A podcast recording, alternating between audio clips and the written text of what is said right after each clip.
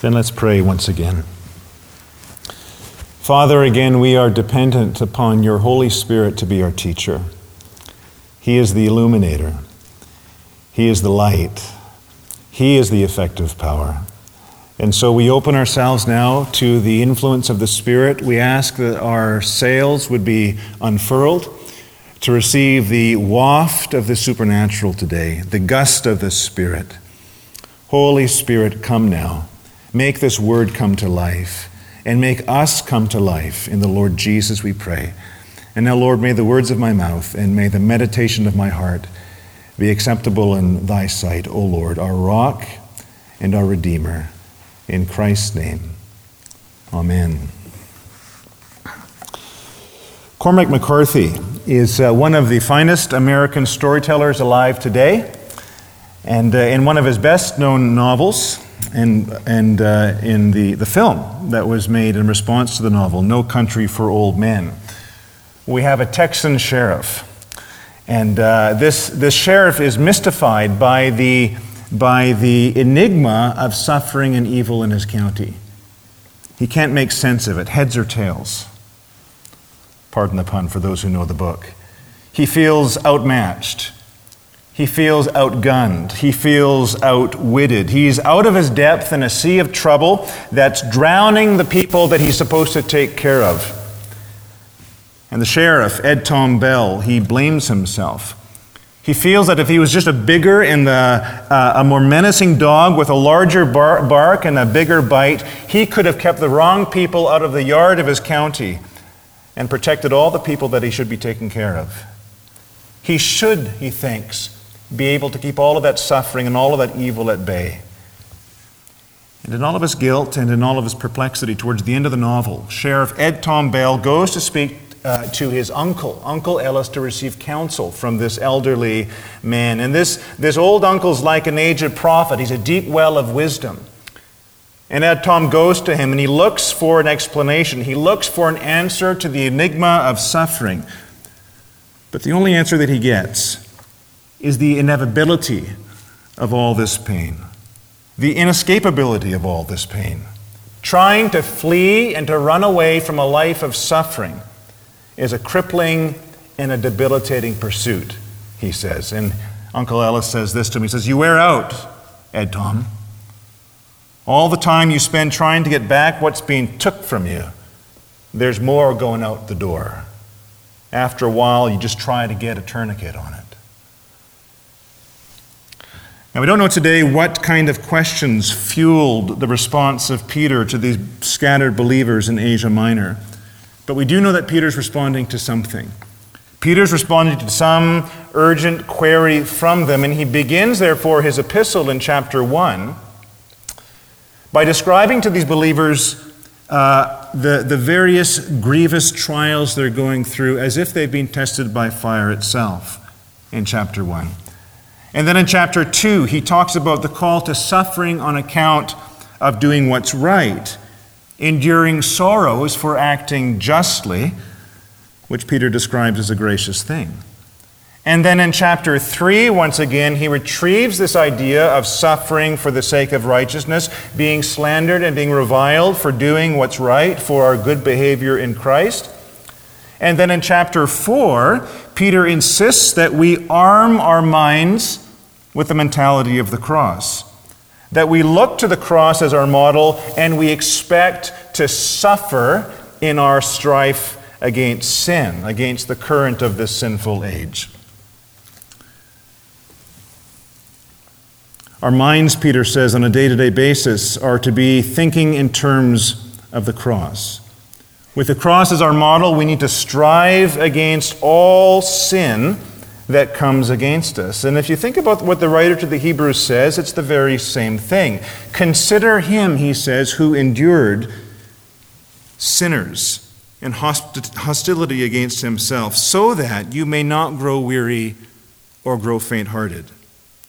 After all, you've not shed your own blood in your own fight against sinful desires. Therefore, says the writer to Hebrews, keep fighting, with the cross as your standard, as your model before you. And so then at the end of chapter four now, Peter again lets this idea of suffering surface again, namely suffering for the sake of righteousness. And he returns to the same heated vocabulary that he uses at the beginning. Don't be surprised. Just open your Bibles before you. Don't be surprised, verse twelve, at the fiery trial when it comes upon you to test you. Don't be surprised, he says. This is God's way. This is what God is doing. This is what God is about. The Lord is testing the church. And he repeats this if you look in verse seventeen. For it is time for judgment to begin at the household of God. Now is the time for the judgment or for the testing of God. This is what God is doing right now. He is testing you, church. Therefore, do not be surprised when the testing comes. Just this morning, uh, I received a text from a friend who lives in the States. And after years of marriage to a woman who, and after years of raising a small child together, this friend's wife decided that being married to a pastor wasn't the life that she wanted. Increasingly, she shrank and she recoiled from the exacting requirements of Christian discipleship. She pulled back from the demands of the gospel. She wanted a less demanding life. She wanted an easier path. In fact, she wanted another partner altogether. And so very recently she moved in with another man and she sued for divorce, all in the name, astonishingly, of life before God.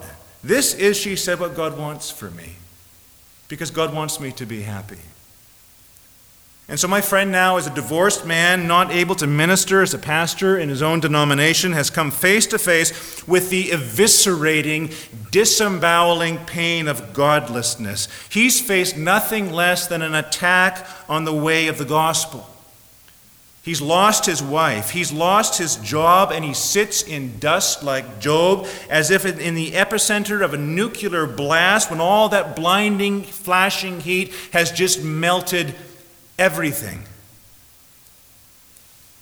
Unless we're a little too cute about what Peter's saying here today, he comes to people just like my friend, people who have tasted the very dregs of the bitter cup. How destructive, sinful, and godless antagonism can be towards the way of the gospel. And Peter says to these kinds of suffering ones today, beloved, you who are well-loved, don't be surprised at this. Do not be surprised at this. This is what God is doing. Don't be surprised as if something strange is happening to you. Peter isn't talking here about the common grievances of life. He's not talking about the flu or the cold or uh, hangnails or cracked water pipes. Those things are grievous, as I know.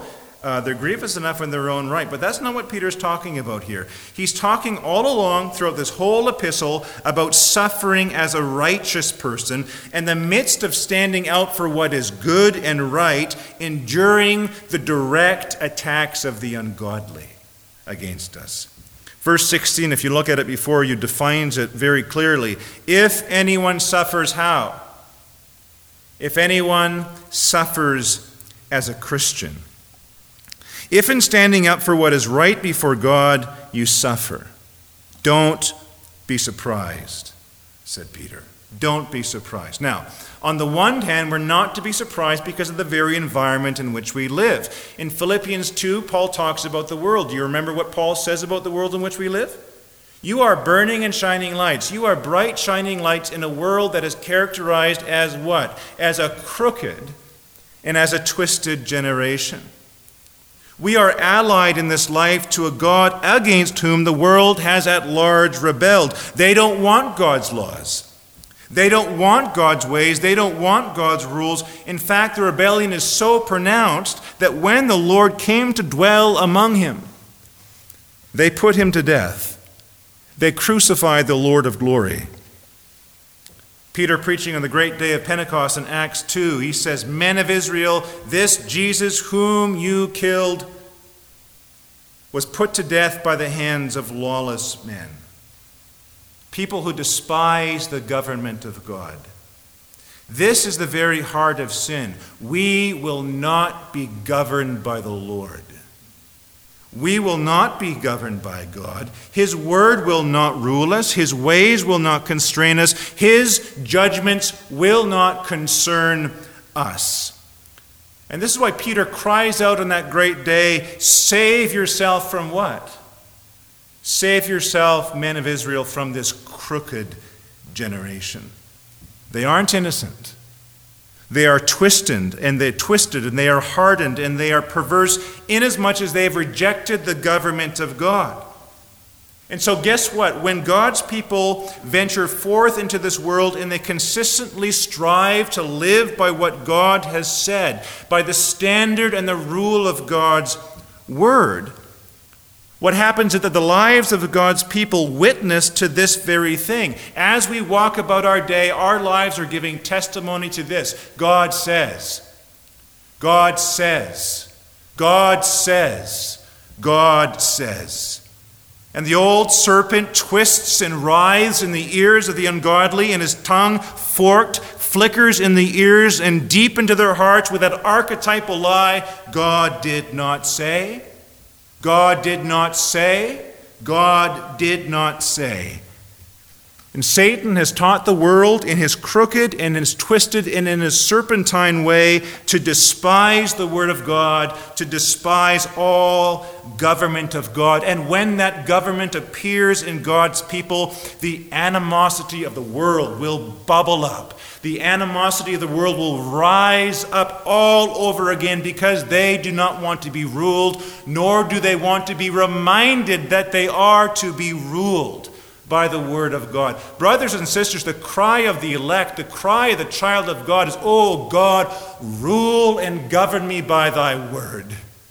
Rule and govern me today. I get up in the morning and I cry, oh Lord, I open this book. Rule and govern me today by thy word. And when I go to bed at night, I get down on my face and I say, oh God, rule and govern me by thy word. That is the cry of the child of God. Don't be surprised then, therefore, if your life is such an example.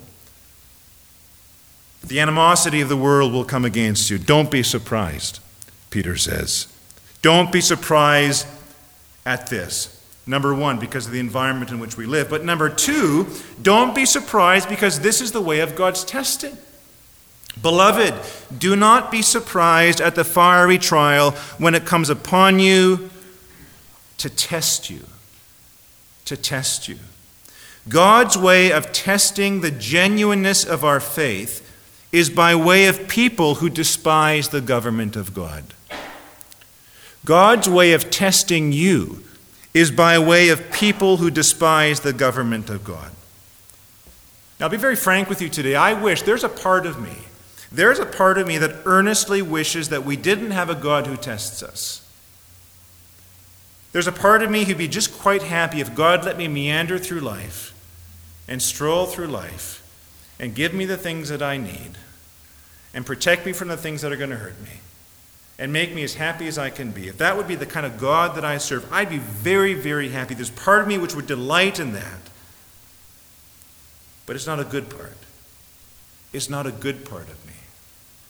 Because the God that we serve is the God who tests us. He's the God who tries us. He's the God who examines us. And if we miss that, then we miss something very important about what God is doing in our lives. Now, the fiery trial that Peter is talking about here is not God attempting to discern whether we are weak or strong.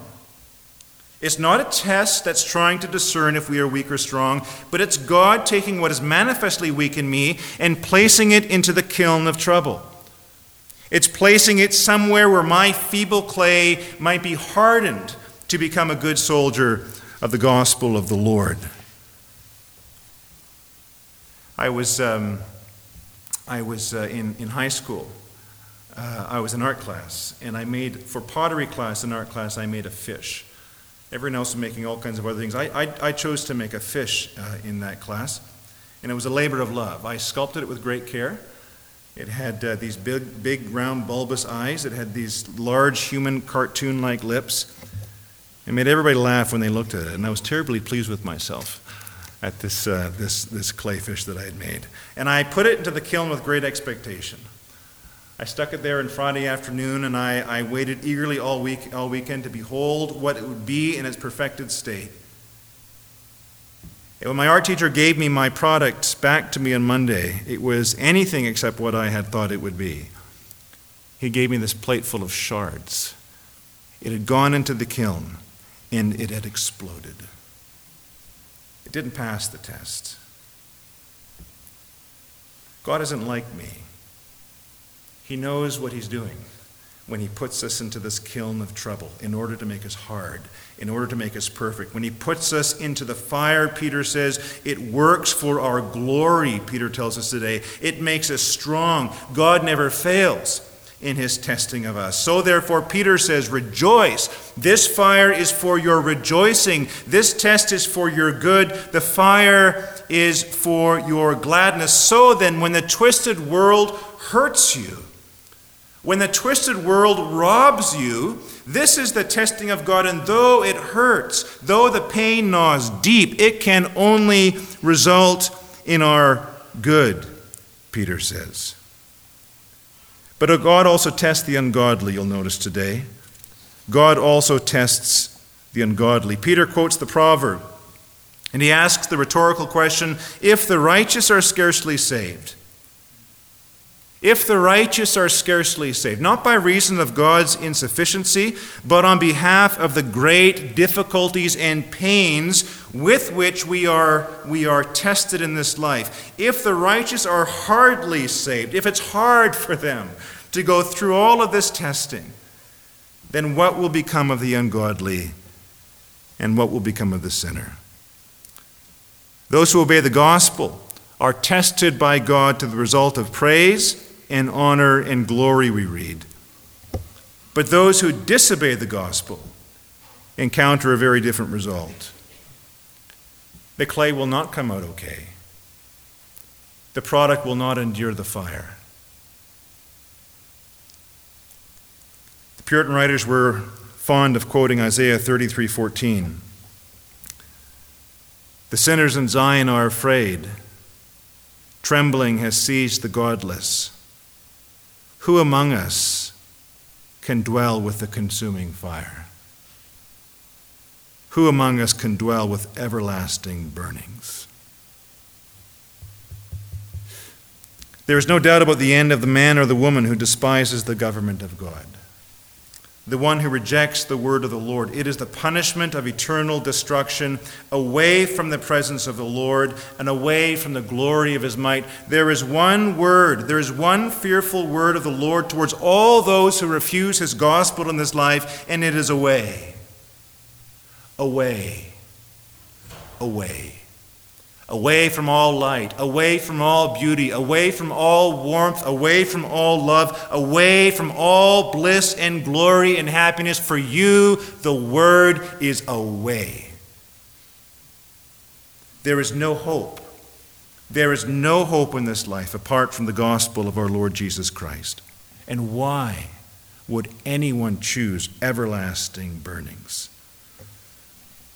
And so it's hard for me on a day-to-day basis and on a Sunday-by-Sunday basis to know what's going on in the heart of anyone here. But if you are here today and you've not surrendered to the lordship of Jesus Christ, if you have not surrendered to the government of God, then now is your opportunity to do so. I invite you to come to Jesus, to call upon his name, and to be saved by his grace.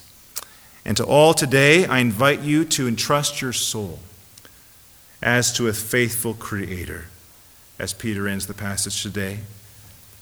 The Lord has not only put you in these flames, but he has made them for your good. It is his test.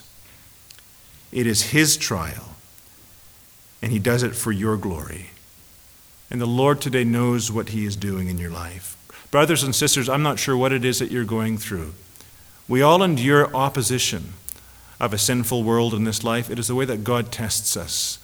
It is the way that God shapes us and molds us. And I don't know what it is that you're going through, but the Lord has made it for you.